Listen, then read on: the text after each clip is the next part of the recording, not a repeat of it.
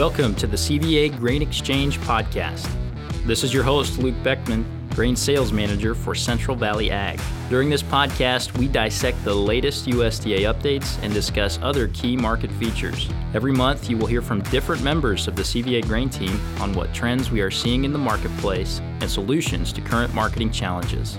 Welcome back, everybody. Episode number two of the CVA Grain Exchange. We're here following the June S&D report today. Typically not a real barn burner, the June S&D, and today didn't deviate from that too much. Excited to bring on our guest here uh, as we kick off the second episode of the CVA Grain Exchange. That's going to be Russ Thiede. Russ is a grain specialist for CVA over at the Oakland East Hub. I've been with CVA for a number of years and uh, just excited to bring his knowledge, his experience onto today's episode. Russ, welcome to the CVA Grain Exchange. Thank you. Glad to be here, Luke. Well, Russ, why don't you start off? Give us a little background about where you're from, what you've been doing. I was born and raised on a family farm at Palmer, Nebraska. Um, after that, I went to college, received a degree in agribusiness, went back to the farm for a short time for about eight years, left there in the early 80s with the farm crisis that developed at that time. Uh, moved to Wayne, Nebraska, and managed a 1,400 sow hog confinement for 13 years. After that, one of the members of that unit was also a private owner of part of an elevator at Wisner, Nebraska called Hilltop Feed and Grain. They had an opening for a manager there. I accepted that position and was there for 10 years. Uh, at that, in 2009, CVA was starting a new program called Pro Edge, and we're looking for team members. Approached me about that and decided to make the change to CVA in 2009. Have been here ever since. So you've really been embedded in that eastern Nebraska territory, Russ, for some time between Hilltop Grain, ADM, and, and now CVA. Uh, really gives you a lot of different uh, experiences to draw from. But why CVA? What makes CVA attractive for the employee and the customer? As an employee, uh, the attractiveness that really brought me was the team attitude, the team members. We, everyone cares about each other in this. It's not a very business oriented, it's more social oriented. Um, you know, the, also it goes all the way to the top. The leaders are very interested in what each member of CVA is doing, and even on a personal level. Uh, it is a farmer owned co op, so we are actually working for our owners as CVA employees. Um, and that was a, one of the things that really attracted me to CVA when I came over. Yeah, that cooperative ownership model, Russ, is, is hard to beat. And you think about what's going on in our world now, the, the opportunity to keep our business dollars local uh, is huge. And CVA is a, a large enough company that you usually don't see that as size gets bigger, but we are that locally owned cooperative and employ a lot of local people, and those dollars do stay here. So uh, it's a good and easy mission to get behind, and you're a perfect example of that here with CVA. So uh, a lot of experience here with Russ. So let's get into picking his brain a little bit with the June WASDE, Russ. And boy, I know you were you were expecting this to be a barn burner, and that might be a little bit tongue in cheek here, but today's number is a bit of a yawner. Um, the June S&D typically does not hold a lot of surprises. You know, we're just coming off of the May supply and demand report, which is the first time we see the new crop balance sheets. Uh, but it's also between that and the June 30th reports, which is where we see the stocks numbers. And then we also get that big planted acreage report. So um, kind of buying time here as we uh, cross, you know, the middle of June. But today's numbers, corn, we did see some slight crop revisions as they resurveyed some of the northern states. You remember we had some crop in the fields uh, through this winter and spring in some of the Dakotas, Minnesota, Wisconsin. So we lost about 50 million bushels, uh, a short 50 million bushels in production on corn. Uh, the USDA offset that with a 50 million bushel reduction to ethanol usage, which was largely expected with everything that's going on with COVID. Um, so overall, the carryout went ahead and grew by just 5 million bushels. No changes to the new crop balance sheet whatsoever. That 5 million bushel increase basically carried all the way through. we've got 2021 carryout at 3.3 billion bushels uh, ahead of this June 30th report. So, Russ, looking at that on the corn side, what were your takeaways today? As you mentioned, I also agree it was a very neutral report. There was not a lot of changes made, which is historically what USDA does with this June report. Uh, takeaways, yeah, the, the ending stocks on corn up 5 million bushel. I think that was probably, since it is not a negative number, was probably okay with the market. You saw the board go up three cents today, which I think was a win for the corn market. Uh, beans down 10 million bushel on the ending stocks. World ending stocks down 2.1 million metric tons. I think going forward, that's probably going to be a positive for the bean market. You bet. And as we think about, you know, corn specifically, just we had that higher day today. Just as you kind of think about where we are today versus the end of June, uh, what does today's report mean for price direction here the next three weeks? I think it's probably going to stay in the range that it's been in for the last six to eight weeks, about a 10 cent range. Uh, historically, if you look at charts, uh, and I've been in this for 20 some years, normally the 1st of July, 4th of July weekend, historically, the corn market, both old and new crop, kind of turn over the pollination for corn is pretty much complete nationwide, and that's normally when the corn market starts headed lower. Well, Russ, you're really putting kind of a deadline on on your marketing plan then the way it sounds and if that's the case where should producers be making sales on corn here? I think if for the old crop corn, using off the July board, if we could get that July board in that 340 to 45 range, I think a sale needs to be made there. Uh, new crop corn off the December 20 board. The board's currently at 343, 344. If you can get to 355, 65 range, I would certainly be making a sale there. And even looking at the 21 crop, it's never too early to go out that far. Uh, boards at 374, a 385 to 390 range for a first sale would probably be a good place to start there. Now, Russ, I've got a really difficult question for you here, and I can't argue with your numbers, but you kind of gave us a deadline with July 4th. So tell me, what if we don't hit your targets that you just gave us by the 4th of July? Then what? I think I would probably still make some kind of a sale there, possibly an HTA sale for new crop corn. Um, you once the position is on an HTA position is on, then there's a lot of things that CVA can do to manage that position and increase the value of that position before harvest or after harvest if you have on-farm storage to roll it ahead and enhance the value of that contract. Yeah, Russ, and you, you mentioned a, an HTA, a hedge to arrive, uh, is, is what Russ is referring to um, just a simple hedge. Futures are are locked up. Your basis is open. Uh, you've got flexibility on where that grain can go and when it can move. Uh, probably one of the more popular contracts we do here uh, within CVA. So good information there on on corn, Russ. Let's take a look at beans, and I know you gave us a little sneak peek there. USDA today on the soybean side. Uh, again, we did see a very small production cut uh, with the resurvey down 5 million bushels is all. Um, we did see USDA acknowledge, you know, a strong crush pace. Crush margins have been weak lately, but overall, uh, crush demand for this year has really been a positive, up 15 million today. And then, of course, exports have been the other side of that coin, disappointing. Uh, we did see uh, bean exports cut 25 million today, which was largely expected. Overall, ending stocks on beans go up 5 million bushels, stocks to use at 15%. And so we flip that over to the 2021 crop year, and uh, we did see uh, crush demand go up 15 million there as well. Um, we carry in the, the 5 million uh, that we added from the old crop. Overall, we end up cutting uh, the 2021 carryout down to 395. So below 400 million bushels, Russ, and you know that feels good just seeing that on paper. Stocks to use at nine percent. You know, what were your takeaways on the soybeans?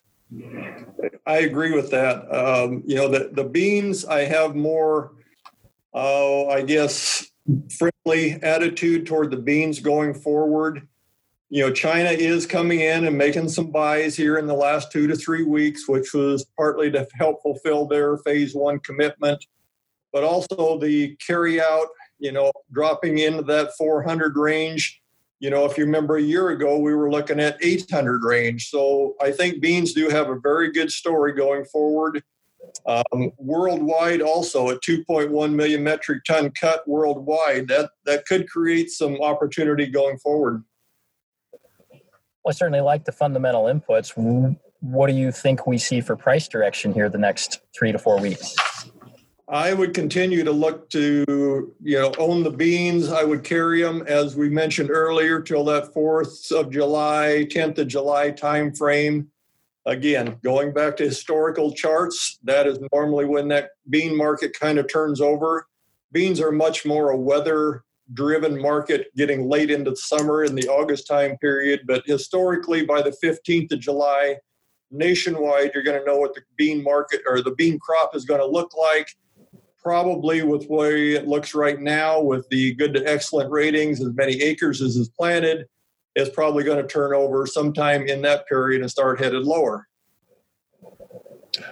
Well, Russ, you just touched on it. You talked about acres, and I haven't gotten gotten your thoughts here, but uh, June 30th, what do we see for corn? Uh, USDA has us at, you know, 97 million planted acres on corn. That's from the March planting intentions. And then we have beans at 83.5.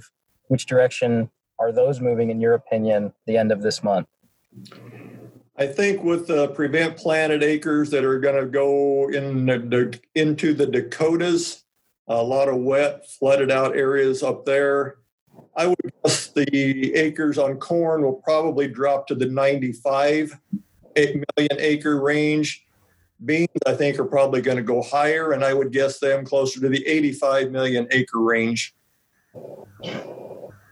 I can't argue with you there. Certainly some gyrations that need to happen yet with the balance sheets. So uh, that kind of lines up with pollination, Russ, which usually makes the end of June, early July kind of a volatile time period boy, with as quiet as these markets have been, I think we would welcome a little bit of volatility as, as long as we get some chances higher. Let's wrap up the beans with this question Where should producers make sales, in your opinion? For old crop beans that are still either in storage on farm or in the elevator, maybe on DP, I would look for probably an 870 to 880 off the July board, and we are very get, getting very close to that right now. We closed today at 866. For new crop beans using the November 20 board, we closed today at 876. Uh, I really think we have a shot at nine dollars, but that's going to be a huge resistant point. If it, so, the eight ninety to nine dollar range on new crop would be a great place to put an HTA in. I think. Well, very good, Russ. Let's transition a little bit. I want to hit on just a topic that you're pretty passionate about, but we've heard you mention it a few times. Just with the Fourth of July, with with summer, midsummer being that turning point in the grain markets why is the calendar so important in grain marketing? Calendar is very important. Um, as we discussed earlier, the, the, the 4th of July weekend, normally the pollination is done nationwide, and you have a pretty good idea how big the crop is going to be this fall. The way the market looks right now with the extra acres, uh, the perfect conditions, planting conditions in most areas, we could easily have a 15 and a half to 16 bushel bushel corn crop and that is going to be way pretty heavy on the market i'm feeling.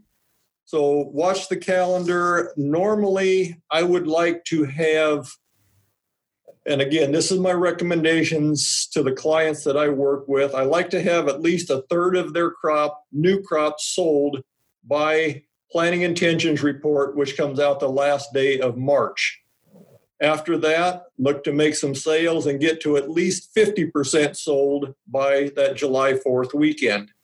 Again, every year is different, every situation is different, every farm is different. There are years when we may be 70 or 80% sold before that July 4th weekend. Some years we won't. It kind of depends on what the market dictates to us and what we should do from there. Based on this year and the opportunities we've had, Russ, where would you say are we ahead of pace, behind pace, and being uh, sold up for new crop? for my clients, I think we're pretty much on pace. If anything, maybe a little bit behind. We didn't get the chance early in the year to get some HTA offers filled that were put in at $4 or a little better on new crop, never got filled. They've been uh, trending lower ever since. So we didn't get those, but we did increase the uh, bushels sold on some of the NT contracts that CVA offers, the averaging contract, the grain advisor contract, and so on. So most of my guys are in that 50 to 70% sold for new crop right now. Well, I'm sure they're not upset about that, Russ, with everything that's going on. And I've got, you know, I've got a question and it probably ties into some of these guys you're working with, but in your years of experience, what have you observed the best grain marketers doing consistently? That word consistently is exactly what we need here. You do the same thing every year, you make the same sales every year, but you also have to have enough flexibility that when you see an opportunity to sell at a profit, depending on what your break even is, you need to take that. You need to take some money. Uh, there's always, as I said earlier, if you get the position on, there's always ways to enhance the the value of that position later on. But you can't do anything with it until you make that sale.